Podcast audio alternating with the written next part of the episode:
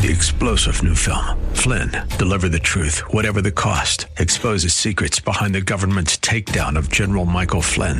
Flynn knew what the intel world had been up to. He ordered the first audit of the use of contractors. This set off alarm bells. He told the truth. He was the most dangerous person for Donald Trump to hire. They had to get rid of Flynn.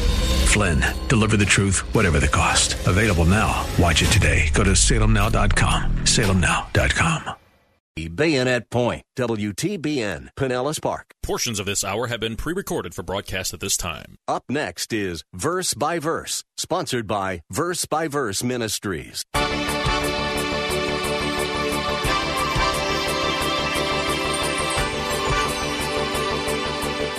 by informing us that Noah was a preacher of righteousness. Why is Peter doing this? To, I think he intends to just encourage us to be faithful, to keep telling others about the Lord and living out the life, even if nobody else responds. Be faithful. Do you know how Listerine got its name? Well, I don't know all the details, but up until the late 1800s, all doctors knew that there was no reason to wash their hands as they moved from patient to patient. Until Joseph Lister finally introduced antiseptic surgery, those doctors who could see that unwashed hands were killing patients were universally ignored. The Old Testament prophets knew how that felt, and perhaps you do too if you're staying faithful to Christ in the midst of this wicked generation in which we now live. We are in the minority.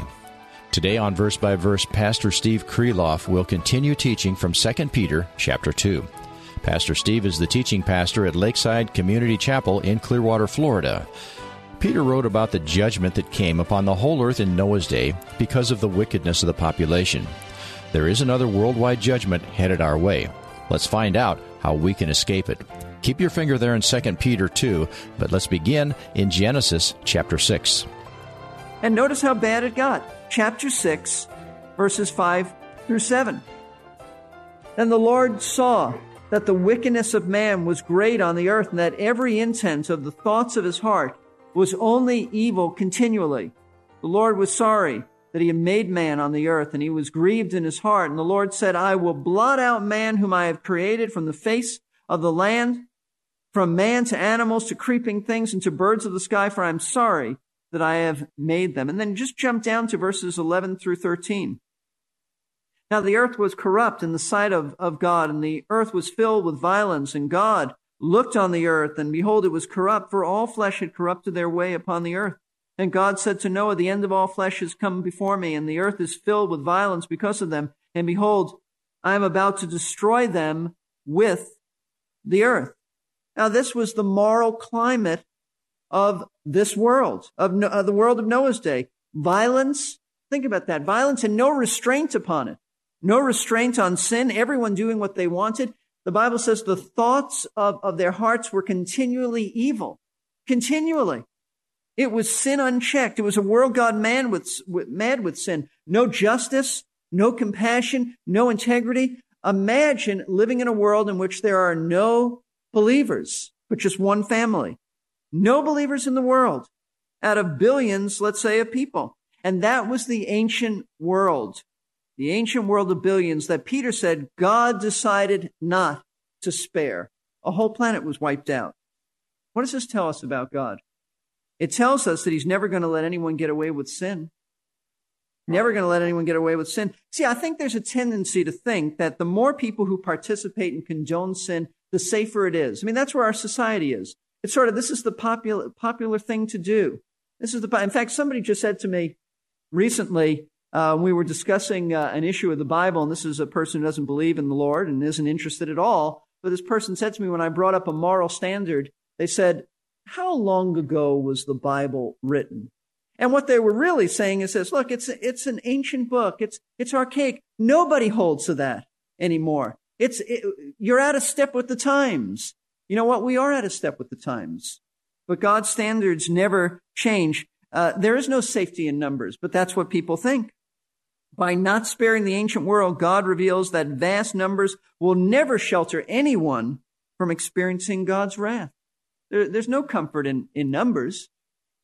It also tells us that the false teachers of, of Peter's day and, and people who rebel against the Lord today cannot hide behind the many followers who they think would protect them from God's judgment. Judgment is unavoidable unless we turn to Christ.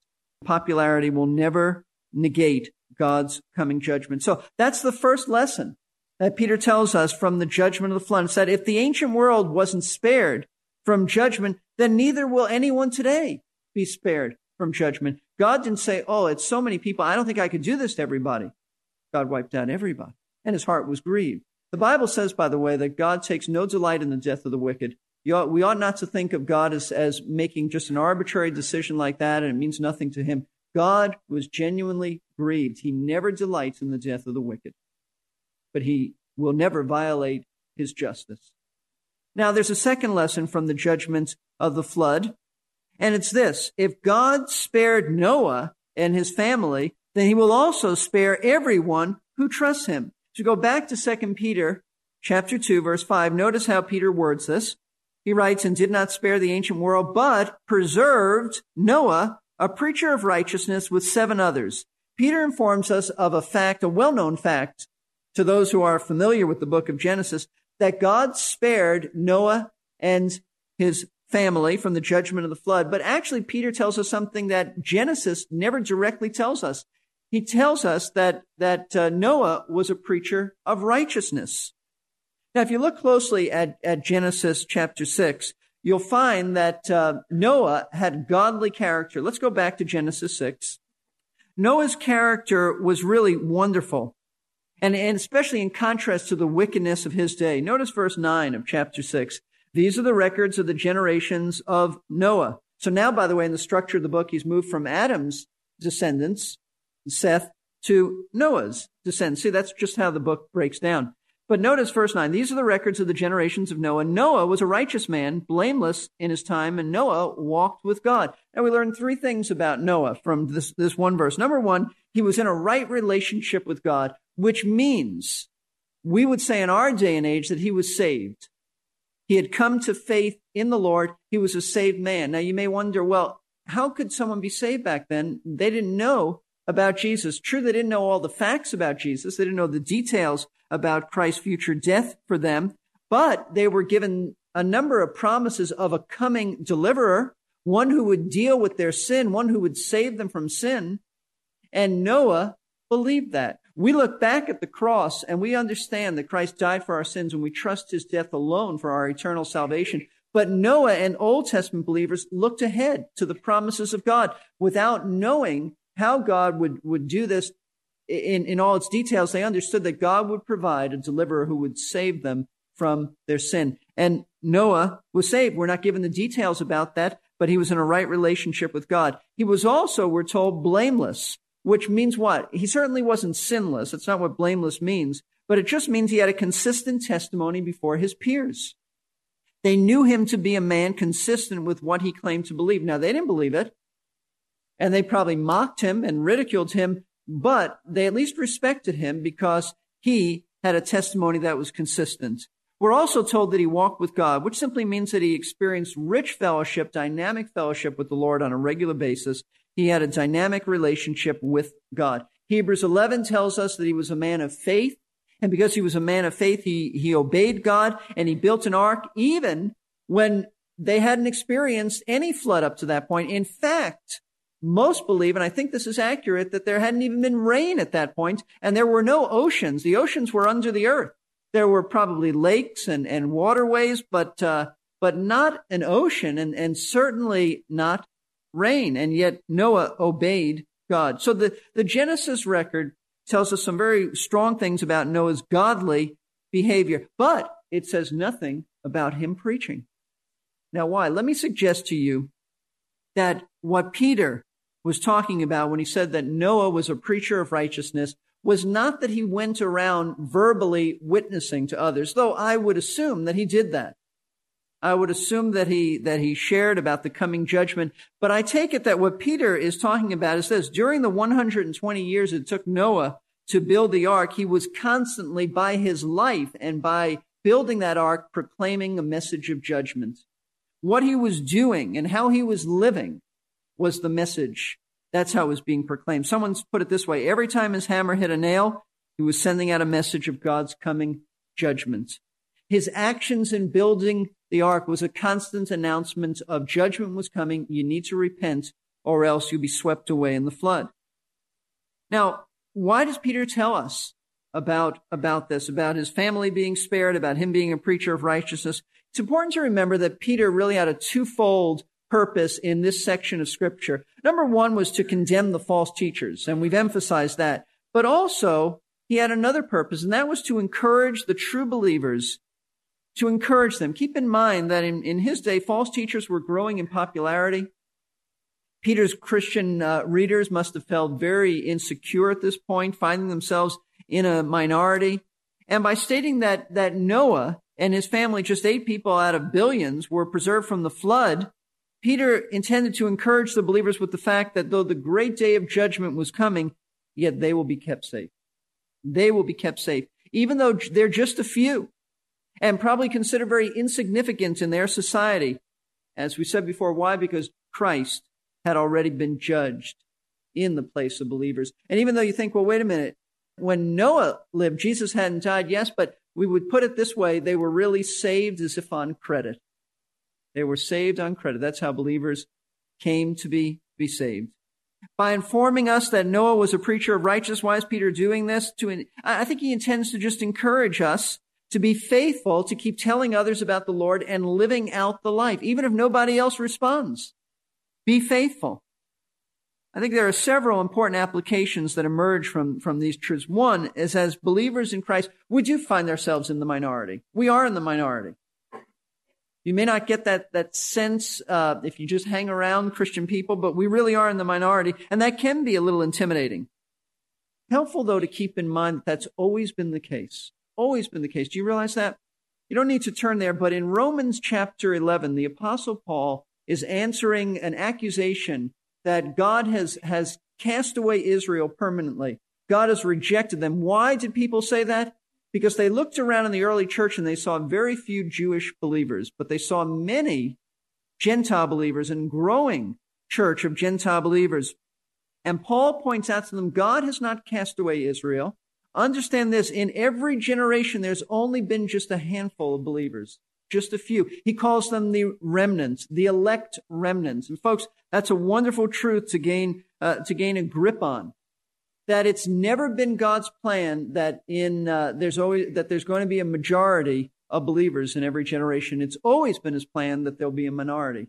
That's why He uses the example of Elijah and just the seven thousand. The whole nation had turned to Baal, but Elijah and seven thousand others had followed the Lord. Just a small minority. That's always been the way it is. So don't don't be intimidated by that. It's not anything new. It's this elect remnant that God has chosen to deliver from judgment. Now, in the meantime, though, while uh, judgment has not come yet, in the meantime, we need to do what Noah did, and that's proclaim the truth about Christ to others by the way we live and uh, and by the way we speak about Him. Knowing what we do about the certainty of judgment, it compels us that the priority of our lives is to be uh, have a good testimony for Christ and to tell others about him. Someday it will be over. This is our opportunity. This is all we have. Noah spoke up for the Lord and lived for the Lord, and I'm sure he was ridiculed and mocked for being so different from those around him. I mean, what a contrast. But, but think about this. This guy is building for 120 years. That's a long time to build anything. He's building a gigantic ocean liner on dry ground. Nobody's ever seen an ocean. Nobody's ever seen rain and and I would I would assume that they you know called him things like Nutty Noah and and and laughed about him. But even though that took place, Noah continued proclaiming the truth. And you know what? No one but his family responded to his proclamation. Now think about that. When when you and I witness and when you and I tell others about the Lord and, and nobody responds, don't be overly discouraged. In fact, you don't need to be discouraged at all. You just need to be faithful. But have you ever wondered why no one responded to Noah's message? It's the same reason why very few respond to, to our witness for Christ. And I'd like you to turn your Bibles to Matthew 24 because Jesus spoke about this. Jesus actually gave us the answer why so few respond. In Matthew 24, Jesus is talking about his second coming, about judgment coming. And he says this in verse 37 For the coming of the Son of Man will be just like the days of Noah. For as in those days before the flood, they were eating and drinking, marrying and giving in marriage until the day that Noah entered the ark, and they did not understand until the flood came and took them all away. So will the coming of the Son of Man be. Jesus said that just prior to his return, conditions on the earth will be very similar to the days of Noah. People will be carrying on such activities as eating and drinking and getting married. Now, there are some Bible teachers who look at that and, and teach that, that it's, it's wickedness that Jesus is talking about. I don't think that's what he's talking about. Though the days of Noah are very wicked, I think the point here is this. People will be carrying on their normal activities. There's nothing wicked about drinking and eating and getting married. It's business as usual without any consideration for God. I think that's Christ's point. In other words, there will be an apathy about the Lord, a disregard for him. He is considered irrelevant until it's too late, just like it was too late once the flood came. And the horrors of people trying to beat on the door as, as the waters rose higher and higher and it was too late. Bible says that God shut the door. It'll be too late then. See, the reason that, that most people don't respond to the gospel, your witness and mine, is that just as in Noah's day, they're interested in doing their own thing without God. They're living a life apart from God. Most people are not overtly hostile towards the Lord, but it just comes out in ignoring Him, in neglecting Him, in living a life independent of Him. It's a life of growing up, having as much fun as you can, getting married, raising a family, going to work, growing old. It's just life apart from God. That's the way it is. It's apathy. But someday it'll all be over. Someday it'll all be over because judgment will come and then they will regret that they didn't listen to those who told them about salvation. So keep being faithful because God does have an elect out there. God does have a remnant. We don't know who they are and we're to proclaim the gospel to all. So keep being faithful. So what have we seen so far? Two lessons.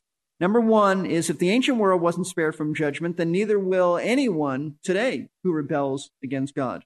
Secondly, if God spared Noah and his family, then he'll save all those who trust him for salvation, though we be few in number. There is a third lesson from the judgment of the flood, and it's this. If God punished the ungodly of the ancient world, he will certainly punish the ungodly in every age. Notice the last phrase of 2 Peter 2 5. The emphasis here seems to be upon the word ungodly. He says, when he brought a flood upon the world of the ungodly.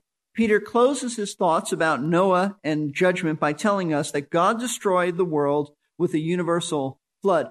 But not just the world. It was a world described as ungodly. The whole world was ungodly, except Noah and his family.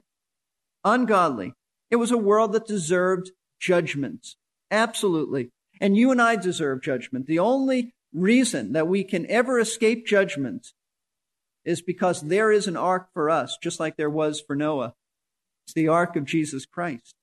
We ought to flee to him. The ancient world was a wicked world, a wicked world. They deserve judgment. How wicked were they? We won't take the time now to study this, but on your own, you ought to look up Romans chapter 1, verses 18 through 32.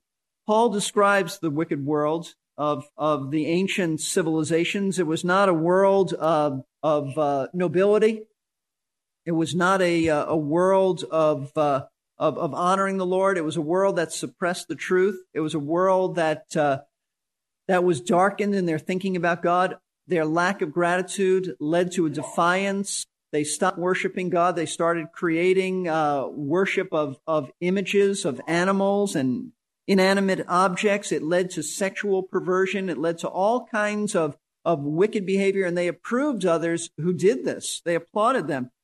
It was a rebellious civilization that deserved judgment. Our world deserves judgment too. We deserve judgment. But will he ever send a universal flood like that again? And I want to just mention to you, it wasn't simply that it rained. When we study Genesis, I, I emphasize this.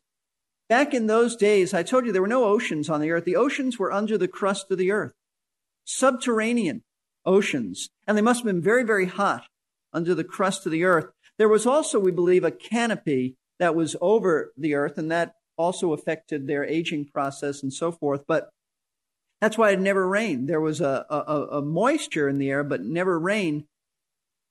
When the floods came, the Bible says that the oceans of the deep opened up. So the very earth gushed forth hot, hot water, and the sky opened up and poured forth. The canopy came down. It just poured on. It must have been very cold. So imagine your mind, the, the horrors of that. Water coming. I mean, imagine the Atlantic Ocean, Pacific Ocean, all the others just erupting, that being suppressed and held under. And they, they burst forth now, and then the sky opened up. I, I can't imagine the hideousness of that, the horror of people when they realized that Noah was right. Noah was right. Will God ever do this again? Let's look at 2 Peter chapter 3, beginning at verse 3. Know this first of all, that in the last days mockers will come with their mocking, following after their own lusts, and saying, Where is the promise of his coming? For ever since the fathers fell asleep, all continues just as it was from the beginning of creation. Peter says they're going to mock the second coming of Christ. They're going to say that God is never going to break into history, never going to do it. But Peter says in verse 5 For when they maintain this, it, it escapes their notice. They're, they're obviously oblivious to this great fact that by the word of God the heavens existed long ago and the earth was formed out of water and by water, through which the world at that time was destroyed, being flooded with water. It says, if they think that, that Christ isn't going to break into human history and judge us, they are sadly mistaken because God once did that with the flood. Will he do it again? Verse 7.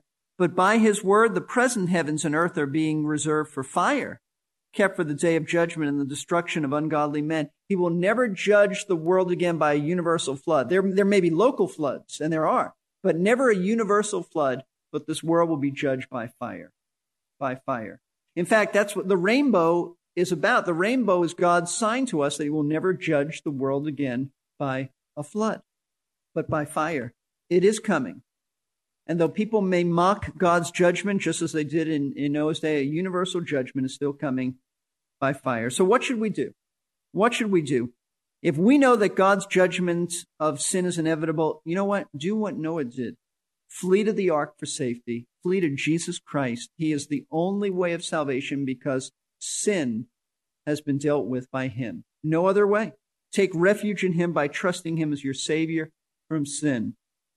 The judgment is certain, but there is salvation available. Let's bow for prayer. As we are quiet in the Lord's presence, I want you to think about two things. Number one, if you're not a believer in Christ, I urge you to come to Jesus today and flee from the wrath to come. You may not have tomorrow. You could die today. You need to come to Christ.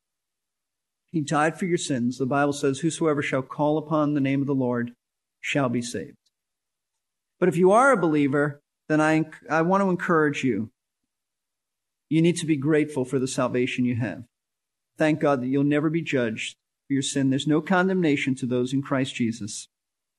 And I want to encourage you to be faithful. Be like Noah. No matter what you're up against, maybe you're mocked even in your family, by fellow workers, by others, ridiculed. It's difficult to stand alone, but the Lord will give you grace. And in the end, you'll be vindicated. I give you a moment of silence to speak to the Lord, and I'll close in prayer and we'll receive our new members.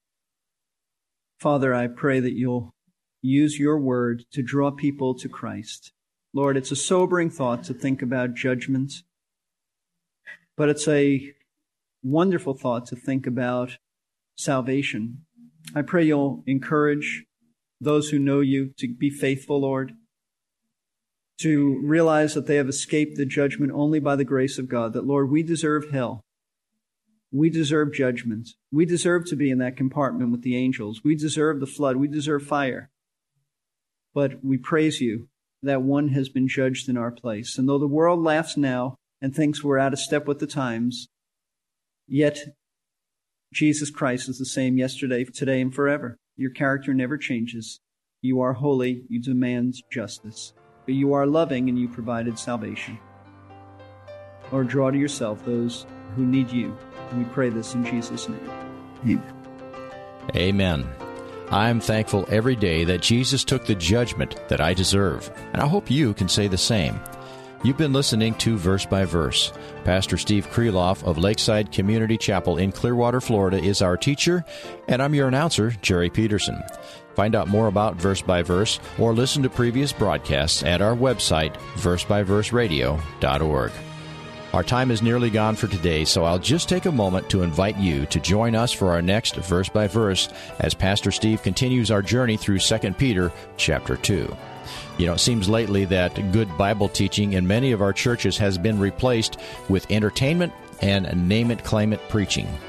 In our next class, we'll try to Three star general Michael J. Flynn, head of the Pentagon Intelligence Agency, knew all the government's dirty secrets. He was one of the most respected generals in the military. Flynn knew what the intel world had been up to, he understood its funding. He ordered the first audit of the use of contractors. This set off alarm bells.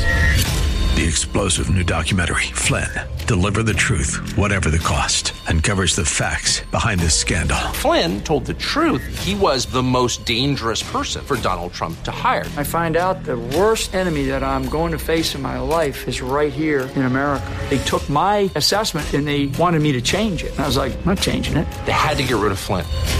With in depth interviews, archival footage, and never before seen personal records of the man behind the headlines. I just felt like I was drowning. Flynn, deliver the truth, whatever the cost. Available now. Watch it today. Go to salemnow.com. Salemnow.com.